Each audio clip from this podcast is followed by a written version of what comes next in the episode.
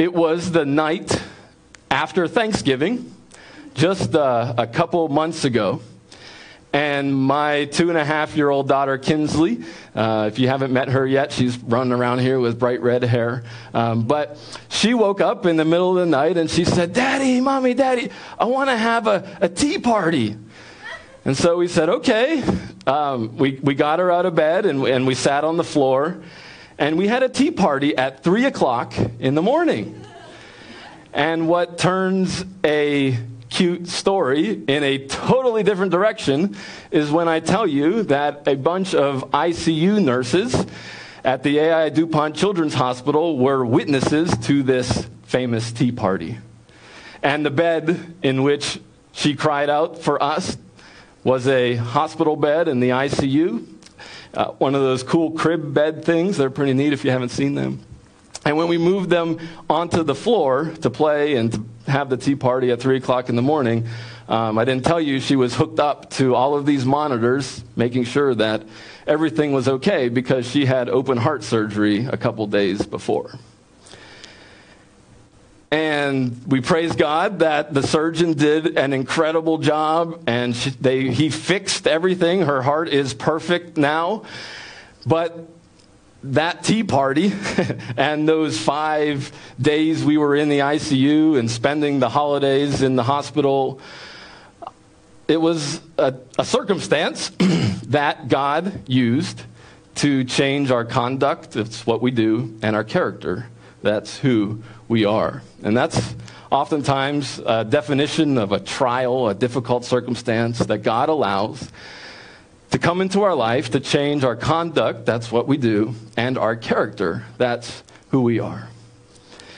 And for you, your circumstance may have been similar. Maybe you have had a medical thing that you've been dealing with or have been dealing with and you know kind of what it's like to be there or a child dealing with a medical issue. And you, you connect with us and our story in, in that similar way. Or maybe for you this circumstance that god has allowed in your life um, it was much worse in many ways than what i described.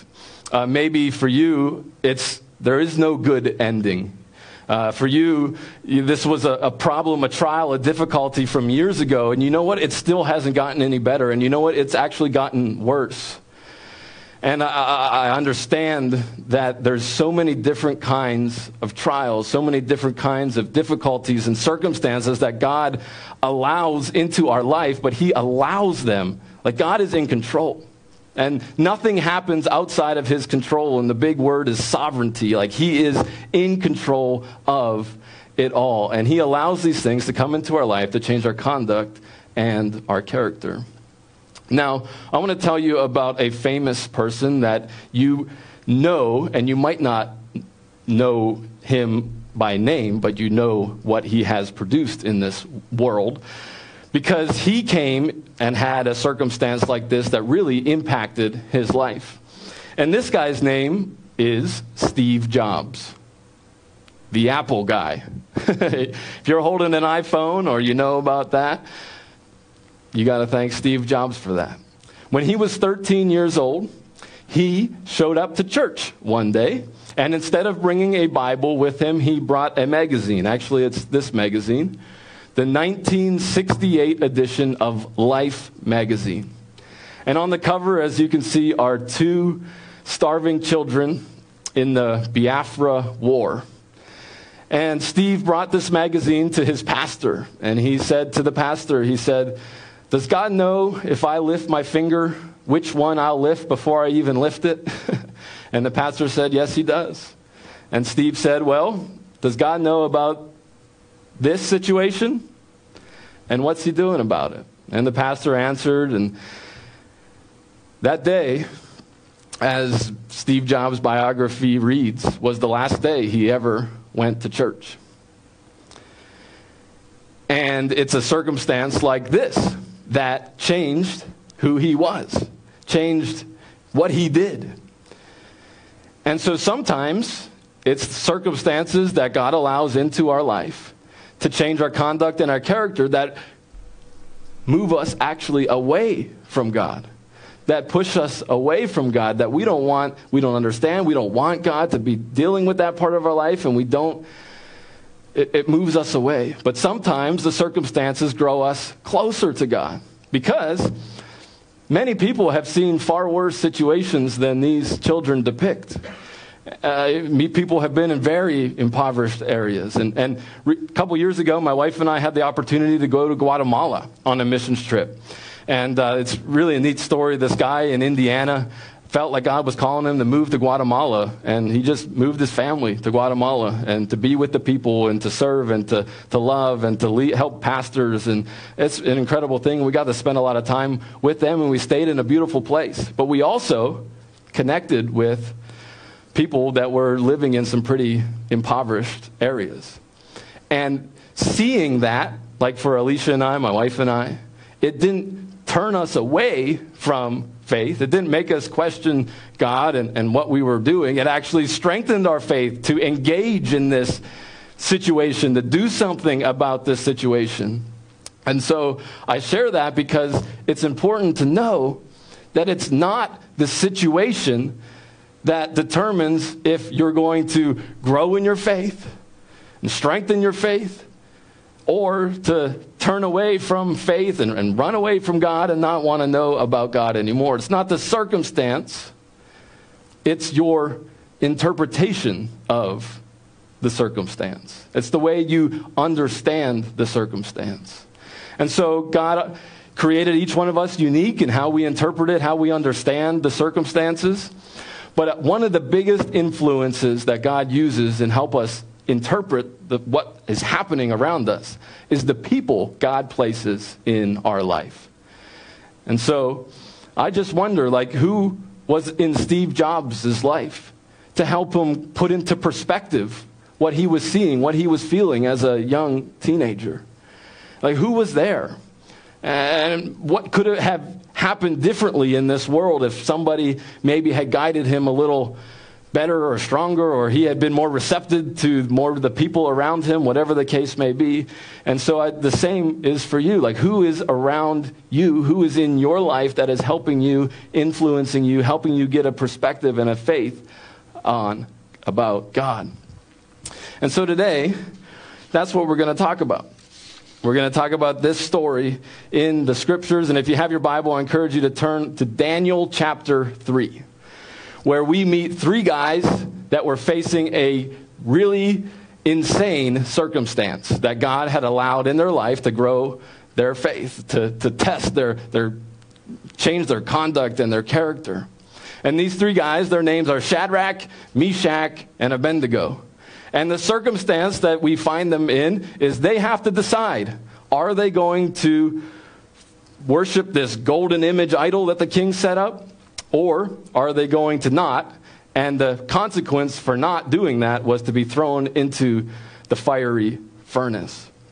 And it's like, okay, hold on. I either fall down and listen to the king and worship God, or I don't do that. Like, how did these guys get there in the first place? Well, that's what we got to set the stage for. And so in Daniel chapter 3, verse 1, we see and read that King Nebuchadnezzar made a gold statue 90 feet tall and 9 feet wide and set it up on the plain of Dura in the province of Babylon. Now, we don't know exactly what the statue looked like, but because of his dream in Daniel chapter 2, people guess that maybe it was a statue that represented himself. Uh, but again, it, the text doesn't tell us. So then he sent messages to the high uh, officers, officials, governors, advisors, treasurers, judges, magistrates, and all the providential officials to come to the dedication of the statue he had set up. This was a serious thing. And so all the officials came and stood before the statue King Nebuchadnezzar had set up. Oh. And so then a herald shouted, people of all races and nations and languages, listen to the king's command. When you hear the sound of the horn, flute, zither, lyre, harp, and pipes, and other musical instruments, bow to the ground to worship King Nebuchadnezzar's gold statue. Anyone who refuses to obey will immediately be thrown into a blazing fire for furnace. And so, at the sound of the musical instruments, all the people, whatever their race or nation or language, bowed to the ground and worshiped the gold statue that King Nebuchadnezzar had set up. I don't see anybody. That's, I don't know if that's a good thing or not a good thing. but some of the astrologers went to the king and informed on the Jews, meaning they snitched on them. That's the Kevin translation. Uh oh. They said to King Nebuchadnezzar, Long live the king. You issued a decree requiring all the people to bow down and worship the gold statue. And when they hear the sound of the horn, I wonder, oh, I might have kept this going the entire time and all these slides because I just copied them. And that would be really, really bad. Oh, thank goodness. Okay. Apologize for that. And so the decree also states that those who refuse to obey must be thrown into a blazing furnace. And there are some Jews, Shadrach, Meshach, and Abednego, whom you have put in charge of the province of Babylon.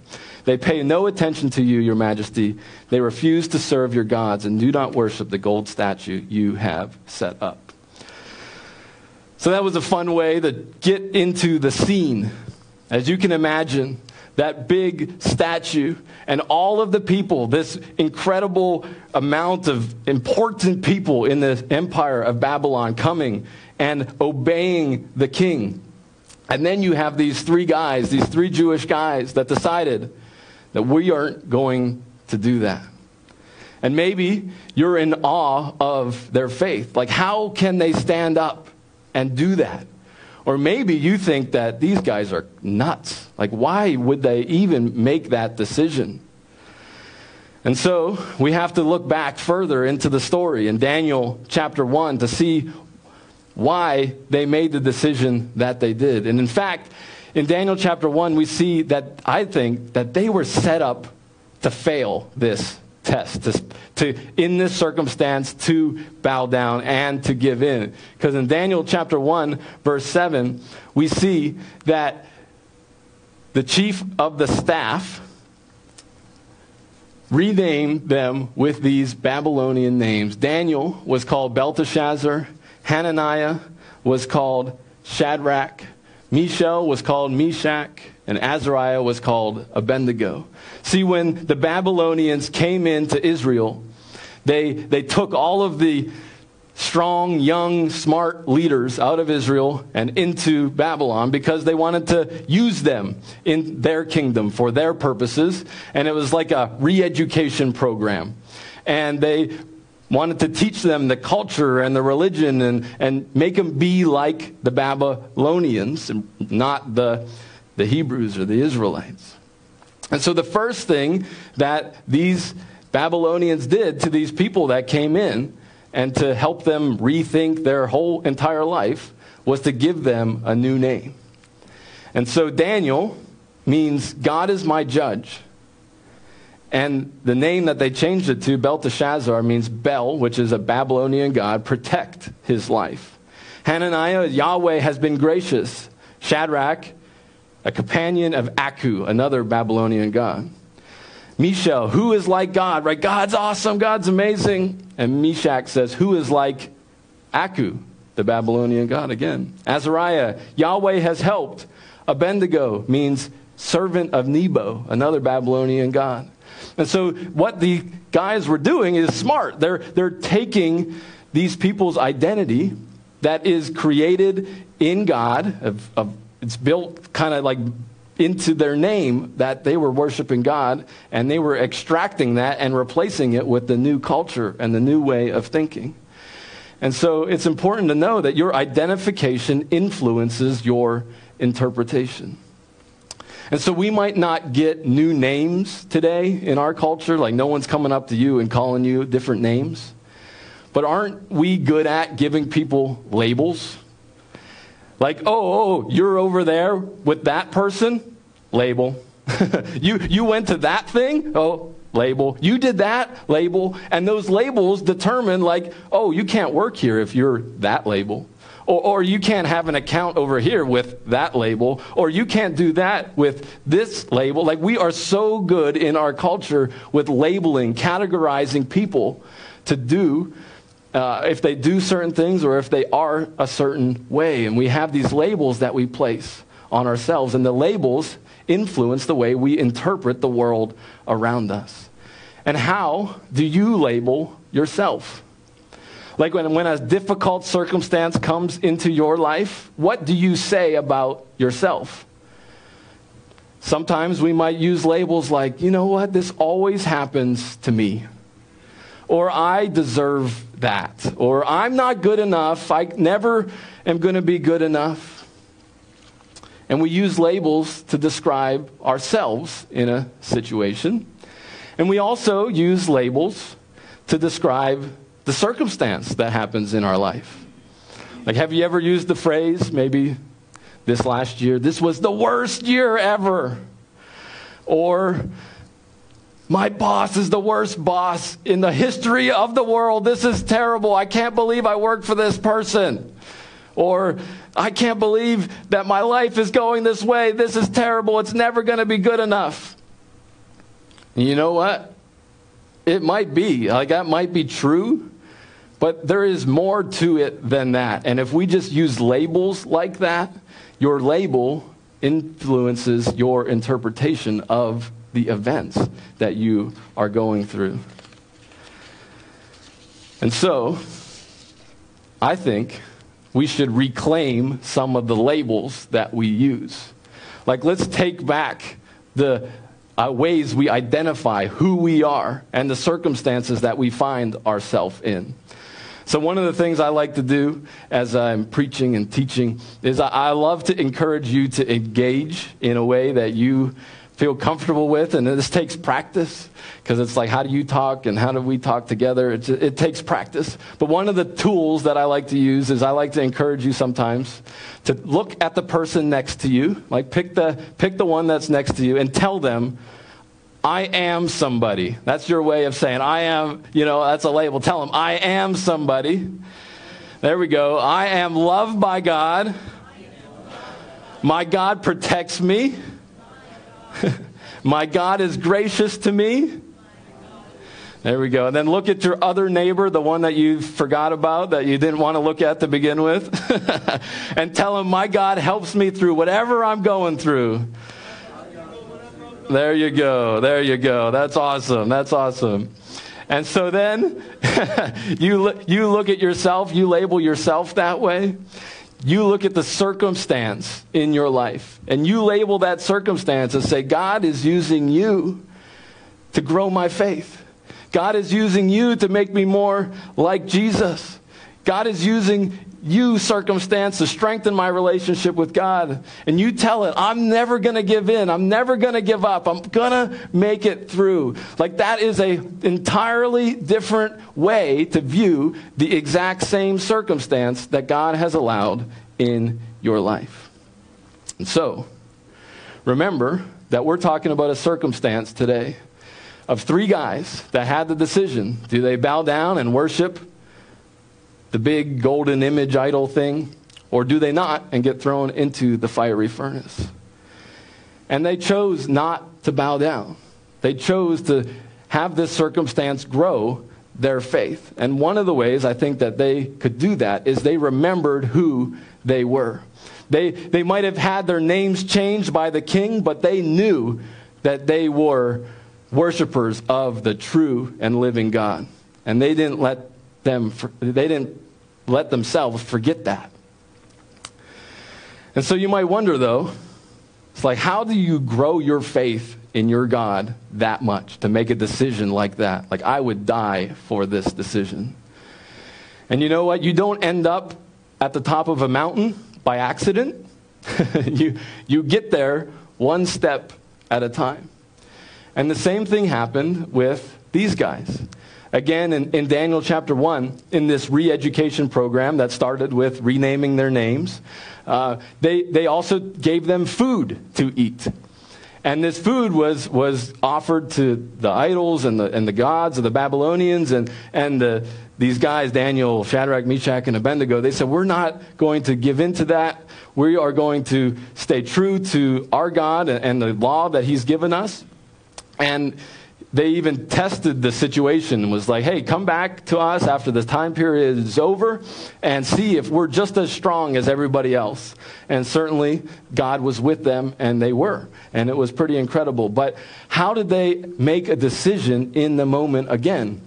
Well, in Daniel chapter 1, verse 8, we read that Daniel was determined not to defile himself. And I love those words. He was determined.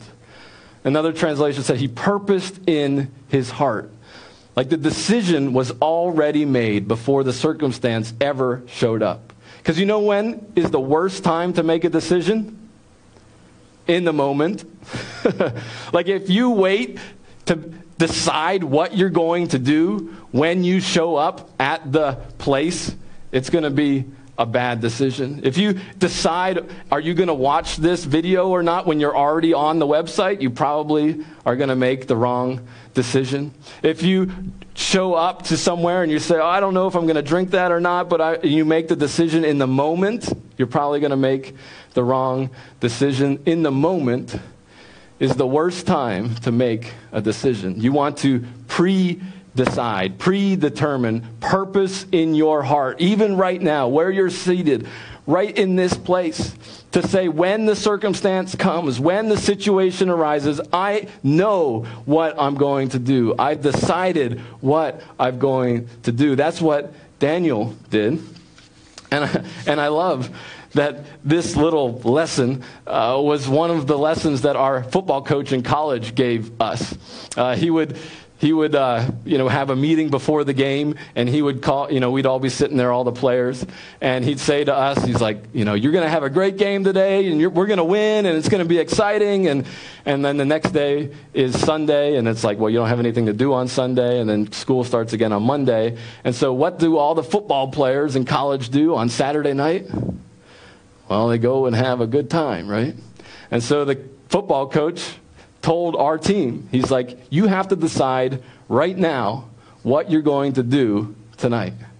He says, if you wait until you show up after the game and all, everyone's doing, you know, what they're going to do, it's going to be too late and you're just going to go with the flow. You got to decide right now what you're going to do. And I think it's a great lesson. That's what Daniel did. That's what these guys did. They purposed in their heart. They knew, they were determined that no matter what circumstance was coming their way, that they were choosing to follow and obey God. And I think we can do the exact same thing.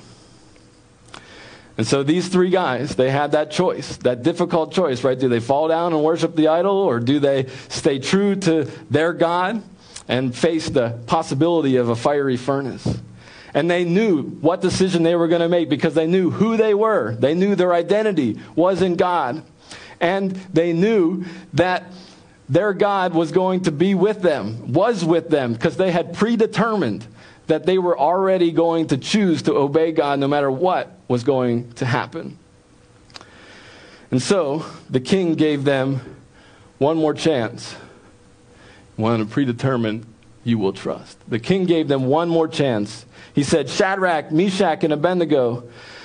And they replied, O King Nebuchadnezzar, we do not need to defend ourselves before you. If we are thrown into the blazing furnace, the God whom we serve is able to save us. He will rescue us from your power, your majesty. Like, what incredible faith that they could stare right at this king and say, I believe that my God can save us from you. And the most powerful man in the world, my God is bigger than you. And God can rescue you from any circumstance, any trial, any difficulty. In a moment, it could be gone. And if you need Him to show up in that way in your life, just ask Him. Because He wants to. He wants to be there, and He can. And He sometimes will change a circumstance in a moment and make it completely different or, or change it, be gone with it. Because sometimes, and maybe you've heard it said this before, preachers say this sometimes, something like, you know, God helps those who help themselves. You ever heard that before? I don't think it's true. I think it's very, very wrong because God helps those who need help. And if you need help, God's ready, willing, and able to help you. No matter what situation, no matter what struggle, no matter what you're going through, He is ready, willing, and able to help you. Just call out to Him.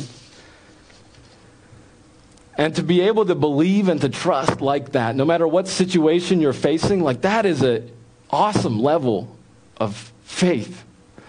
It's a, it's a strong level of faith. But we're not just trusting in a God that does good things for us, right?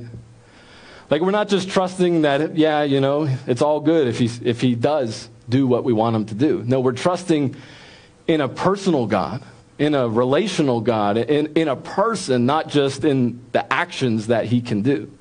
And so the way that Shadrach, Meshach, and Abednego expressed this level of trust is in these next verse here. He said, But even if he doesn't, which is incredible because they believe that God could and would and will save them.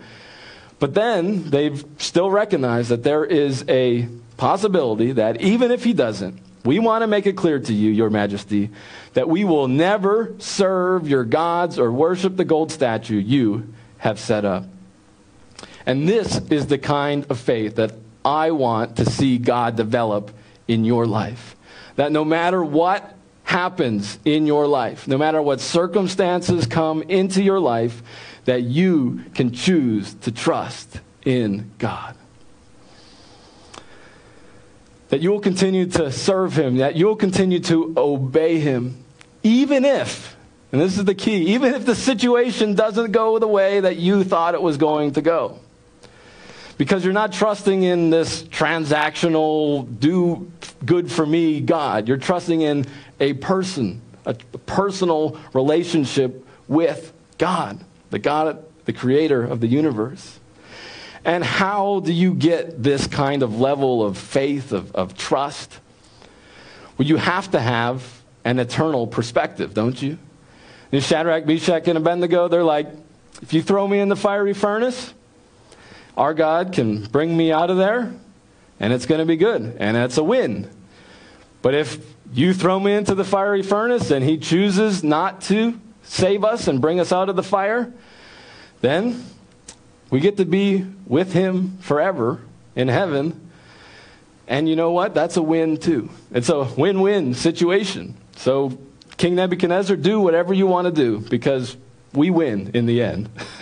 and I think that's an incredible level of trust because we're trusting in God and not just what he can do for us.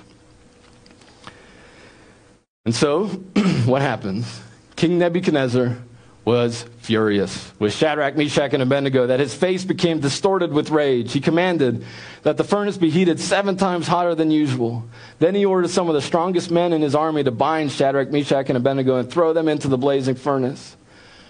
And so they tied them up and threw them into the furnace, fully dressed in their pants, turbans, robes, and other garments. And because the king in his anger had demanded such a hot fire in the furnace, the flames killed the soldiers as they threw the three men in. So Shadrach, Meshach, and Abednego, securely tied, fell into the roaring flames. And I love the visual of them being tied up with those ropes, securely tied. Because so often we live our life tied up with things, don't we? Habits, ways of thinking, places that we go, patterns of living, that we just can't seem to break loose from those ropes, those ties. But God used the fire to break free their ropes. And I believe that that's oftentimes what God uses the circumstances in your life to do as well. He allows these circumstances to change your conduct and your character And those things that hold you back, those things that hold you down, those things that control your life, they can be melted away. They can be gotten rid of finally. It's like a wake up call, a smack in the face, whatever metaphor you want to use. It's like sometimes we just need to experience the harsh, the difficulty, the fire so that we have a little motivation to maybe delete that app that we should have deleted a long time ago, or that contact that shouldn't be in our phone, or, or whatever the case may be for us. We use the fire to get rid of those things. And that's what happened to these guys. I mean, they went in and, and the ropes were burned off. But then suddenly, Nebuchadnezzar jumped up in amazement and exclaimed to his advisers, Didn't we tie up three men and throw them into the furnace? Yes, your majesty, we certainly did, they replied. Look, Nebuchadnezzar shouted, I see four men, unbound, walking around in the fire unharmed, and the fourth looks like a god. God is with you in the fire. And now we don't know 100% for sure how God showed up there or who that was, of course. But many scholars, many people believe that that is Jesus showing up in the Old Testament, you know, before he was born, and we celebrate that on Christmas because Jesus is eternal. He existed before he was born at the, you know, 2,000 years or 2,000 years ago, 600 years later after these events were recorded. And so this is Jesus showing up in this moment to these people in the fire.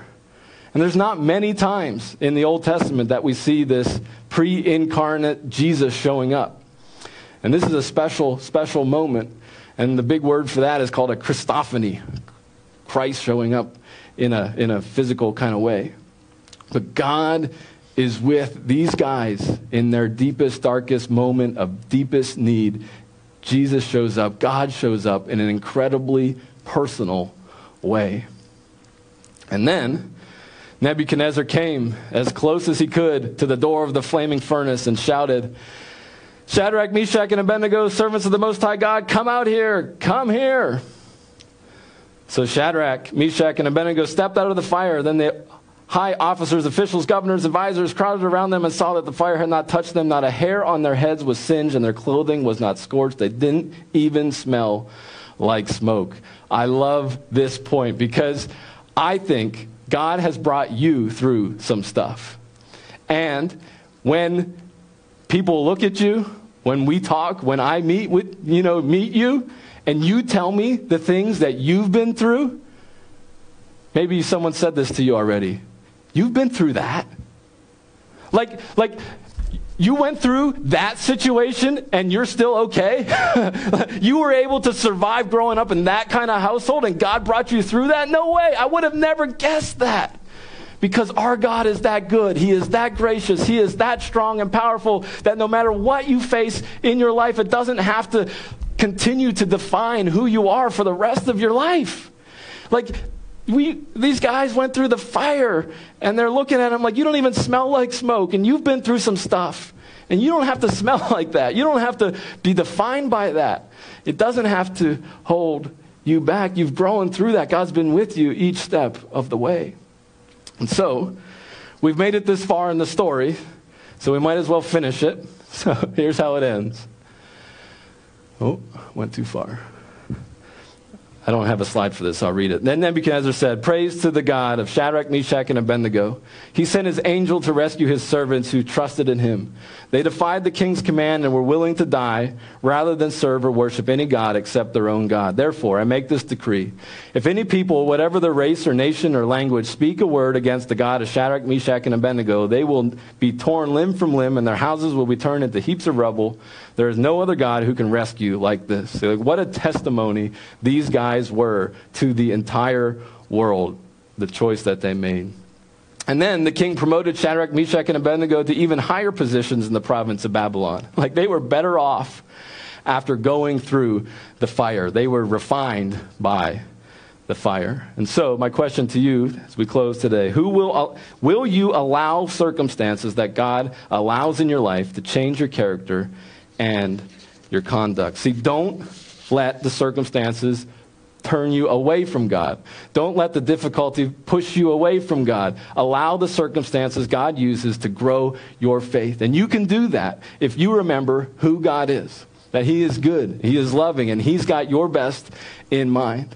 And you can do that when you know who you are, your identity in Christ, that you are a child of God, that you are loved, you're forgiven, you are born into the family of God. And you can do that if you pre decide that no matter what you face in your life, that you are going to trust in God, that you are going to follow Him, that you are going to live for Him. And that no matter what difficult circumstance God allows, He is with you right there in the moment. And if you do that, I believe that God will use whatever circumstance He brings into your life to grow your faith. God will show up for you no matter what it is you're going through. And now, you might not have God show up physically. That'd be cool if He did. And because He doesn't show up physically, sometimes we doubt, don't we? We sometimes feel like, really, God, are you really there? And it's in those moments that I just encourage you to always, always, always look back and turn back and remember the cross. Because whenever we forget that if God cares about us, if God is really there, there was an event 2,000 years ago where God literally died for you. Like these guys, they thought it was worth dying for to trust and obey God. God thought you were worth dying for.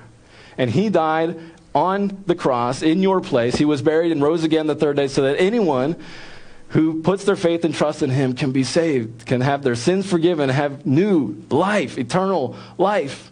And we see this image of the gospel played out so clearly in this story of Shadrach, Meshach, and Abednego, don't we? How many people went into the fiery furnace? This isn't a trick question. Three people. How many people were in the fiery furnace? Four people. How many people came out of the fiery furnace?